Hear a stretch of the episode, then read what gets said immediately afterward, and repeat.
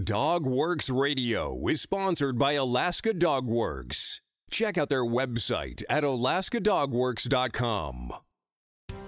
Start your day tomorrow with the Daily Dog with Michelle Forto, the morning podcast on Dog Works Radio. Apple Podcast reviewer Patty Christensen calls it funny, smart, and filled with all the info I want to know about dogs. I love this show. Wake up with the Daily Dog, available on Dogworks Radio on Apple Podcasts or wherever you listen to your shows. Hello and welcome, everyone. This is Robert Forto from Dogworks Radio. You're listening to part three of our limited series, the 1925 Serum Run, hosted by our friend Alex Stein. If you have not heard our other episodes, we encourage you to go back and listen. We will be here waiting for your return. Radio Free Palmer 89.5 KVRF presents Mushing Radio, hosted by Robert Forto. Mushing Radio is about dog powered sports, living in the Great White North, and mushing. Visit our website at mushingradio.com. Here is your host, Robert Forto. Mushing Radio presents the 1925 Serum Run. Remember to subscribe to Mushing Radio so you don't miss an episode. Catch up with previous episodes on Apple Podcasts, iTunes, or at mushingradio.com. Previously on the 1925 Serum Run. In January 1925, Dr. Curtis Welch of Nome noticed an uptick of patients with severe coughs. After several deaths, he determined that the cause was diphtheria, a bacterial infection that causes gray lesions in the mouth and throat and eventually makes it impossible to breathe. An epidemic of diphtheria is almost inevitable here. Stop. I am in urgent need of 1 million units of diphtheria antitoxin. Stop. The Board of Health unanimously votes for the dog sled relay. Now all they need is to locate the antitoxin. Word comes in from Anchorage that 300,000 units of antitoxin are at a hospital and can be sent to Nome. Early in the morning of January 27th, Dr. Beeson brings his 20 pound package containing the antitoxin down to the train station where it's put on the northbound train. It's 50 below zero. Given the weather, it may have made more sense to wait until the morning. But Wild Bill Shannon says, if people are dying, let's get started. After running to Minto and then on to Tolovana, Wild Bill hands the antitoxin off to Edgar Kalland. Meanwhile, in Nome, legendary musher Leonard Seppala sets out with a team of 20 dogs determined to mush to the halfway point, turn around, and mush back to Nome with the antitoxin. This week, the press picks up the story. When you think about it, the Serum Run was the perfect newspaper story. Alaska had always been renowned as the last frontier, a place so remote and so deadly that it challenged the hardiest of men and women. And while the lower 48 were becoming more and more modern at the beginning of the 20th century, and there were fewer and fewer places in the lower 48 that were truly inaccessible, much of Alaska remained remote, hard to reach, deadly if you made a mistake. The automobile and then the airplane were making every bit of the lower 48 accessible. But Alaska was then and is now a place where much of the state is not connected by roads. Modern conveniences like reliable electricity and indoor plumbing were a luxury in many parts of the state. Add to the mix the heroic nature of beautiful and majestic dogs, and you get an ideal story for newspapers to run and to run with. Within days of the dogs starting to run, stories appear in newspapers on the West Coast and then all across the country. Headlines like Dogs pitted against death in Nome race battle with more matter of fact stories such as Dogs carry antitoxin to snowbound Alaskan city. Writers and editors start contacting Dr. Welch and Governor Bone constantly, wanting interviews and details that nobody else has. Welch bristles at the idea of serving the media instead of his patients. But Governor Bone, who had once been a press agent, recognizes the enormous difference a few well placed newspaper and radio stories can make. He finds himself spending more and more time with writers and editors, answering their questions and providing juicy quotes, including saying the mushers were suffering for the sufferers on the trail to Nome.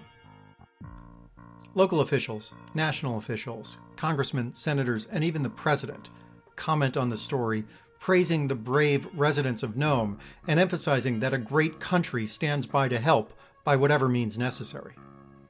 The names of mushers and remote towns are thrown around. Newspapers diligently reprint maps filled with exotic names like Manley Hot Springs, Ruby, Nulato, and Unalakleet. Seemingly overnight, people all over the lower 48 fancy themselves experts on diphtheria, dog sleds, and the Arctic. As if to help make the story more relatable and dramatic, the deep freeze and severe weather that had battered Alaska makes its way south. The Hudson River freezes solid, locking New York City into the type of deep freeze more often seen in Fairbanks. Cattle on ships bound for places upstate freeze to death in their tracks in Manhattan. The dramatic reports of people on the East Coast dying in the cold just heightens awareness of the plight of those in Nome. Nome Mayor George Maynard begins sending anxious telegraph reports to newspaper writers and editors. To say he exaggerates the situation is putting it charitably. Maynard knows that papers want a dramatic story, so he gives it to them. He claims at one point that he might have to get a Russian icebreaker to deliver antitoxin to Nome, although he states that he would much rather have Americans help their own. At other times, he says that new cases are spiking and Dr. Welch is down to his very last dose of antitoxin. These claims are not strictly true. Maynard's urgent pleas for help which ask for the U.S. to send planes to Alaska that could take antitoxin to Nome, unlike the open cockpit bush planes already in the state, makes news all over the U.S. Often, the stories are run at the top of the front page with a headline screaming in large type. The story in the Washington Post runs under the banner Epidemic grows graver. City begs officials to send aid by air. The New York Sun hypes a proposed rescue mission by air as the greatest humanitarian service ever rendered by a flyer in peacetime. In an era of hyperbole, this story is perfect. Fighting Dan Sutherland, Alaska's territorial representative in Congress, and Fairbanks Daily News-Miner publisher Wrongfont Thompson continue to lobby for an airborne solution to Nome's problem. But Governor Bone ignores the pressure from Sutherland and the press and sticks to his original idea of a dog sled relay. But Bone realizes that if the reports coming out of Nome are true, the epidemic is getting worse. He needs to find a way to speed up the relay even more. So the easy answer is more dog teams. While this requires some logistical adjustments, it makes sense to keep having fresh teams of dogs whenever the previous team gets tired to keep the antitoxin moving. Bone settles on a new plan involving 20 dog teams and over 150 dogs. But Bone and everyone else recognizes that Seppala is still the man everyone wants to carry the antitoxin across the tricky and dangerous Norton Sound. Going across the ice at Norton Sound is a significant shortcut that will save more than half a day. But the Norton Sound is also notoriously difficult, a place where blizzards come up out of nowhere, whiteout conditions are common, there is no cover from the fierce wind, and it's easy to lose track of exactly which direction a dog team is headed. The new plan is for Seppala to go as far as Shaktoolik, only about 170 miles from Nome. This means that Seppala will run 340 miles not the 638 he'd originally planned for. But Seppala has already left, and there's no way to get in touch with him. Newly recruited drivers are told that in addition to transporting the serum, they need to keep an eye out for the Norwegian Seppala and his 20 Siberian Huskies. The first musher who spots Seppala will tell him to wait in Shaktoolik instead of going on to Nulato. In Nome, Gunnar Kaasen, who works with Seppala and helps train some of Seppala's dogs, is told to head south to be part of the relay. Kaasen goes to Seppala's dog yard, where he's been told he was free to use any of the remaining dogs for company business while Seppala is away. Seppala told Kaasen that if Kaasen ran a dog team, he needed to run Fox, a brown and black husky, in lead. But as Kaasen looks up and down the dog yard, his eye is drawn to a black dog with one white front leg named Balto. Kaasen selects his dogs and puts them in harness. At the last minute, he decides to ignore Seppala's wishes and places Balto in lead. Meanwhile, the antitoxin makes its way into the interior, and it's at this point in the middle of the story that things get interesting.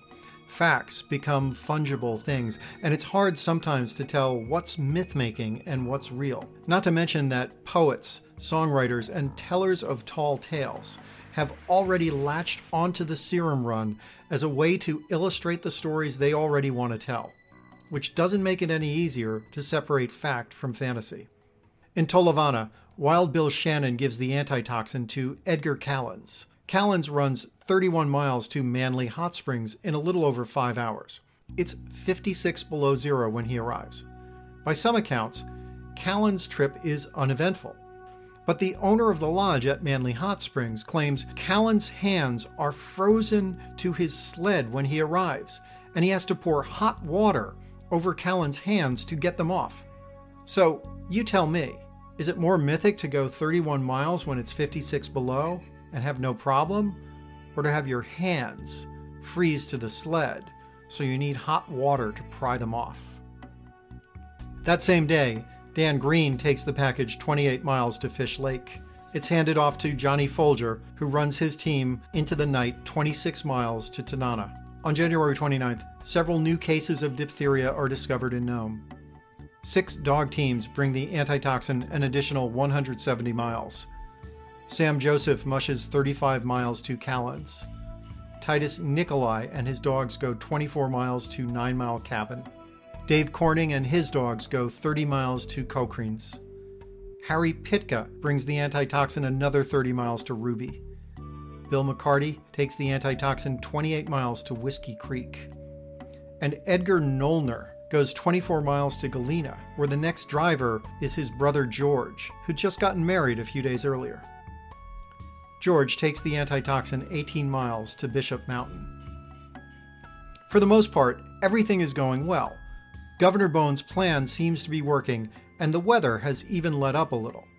But between Galena and Bishop Mountain, the weather turns colder again. George Nollner arrives at Bishop Mountain at 3 a.m. on January 30th and hands the antitoxin off to musher Charlie Evans. It's 61 degrees below zero. Things had been going smoothly.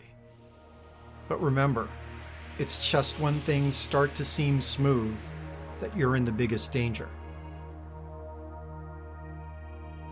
Next time, ice fog as the trail turns deadly.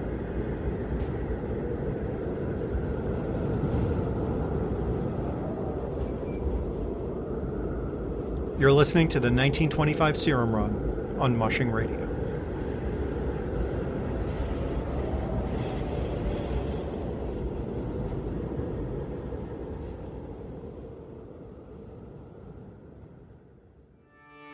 Did you know that Alaska Dog Works trains service dogs for those in need throughout North America? Each and every service dog that is trained through the Lead Dog Service Dog Program and Michelle Forto and her team has an individual training plan. We train for autistic, mobility, psychiatric, and PTSD for our soldiers for service work. If you know of someone that may need a service dog, please take a moment and check out Alaska Dog Works on social media and at alaskadogworks.com. Hi, guys, it's Alex. If you're a fan of sled dog sports and the Iditarod, Mushing Radio is the show for you. Each Wednesday, we drop a new episode on Dogworks Radio. So be sure to subscribe on Apple Podcasts or wherever you get your podcasts from. If you like our podcast, there are a few things you can do. You can take a couple of minutes and go to Apple Podcasts and leave us a five star review. You can also check out all of our Dogworks Radio sponsors and promotions in our show notes. Another thing you can do is go over to Facebook, like our Facebook page, and one last thing, please tell all of your friends by spreading the word about Dogworks Radio. Thank you so much for listening to us. We really appreciate you. Dogworks Radio is produced by Robert Forto. Logo art by Angry Squirrel Studios.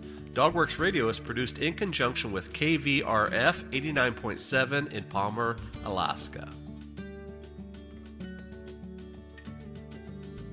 For dog training advice, you can contact Alaska Dogworks at 907 841 1686 or visit their website at alaskadogworks.com.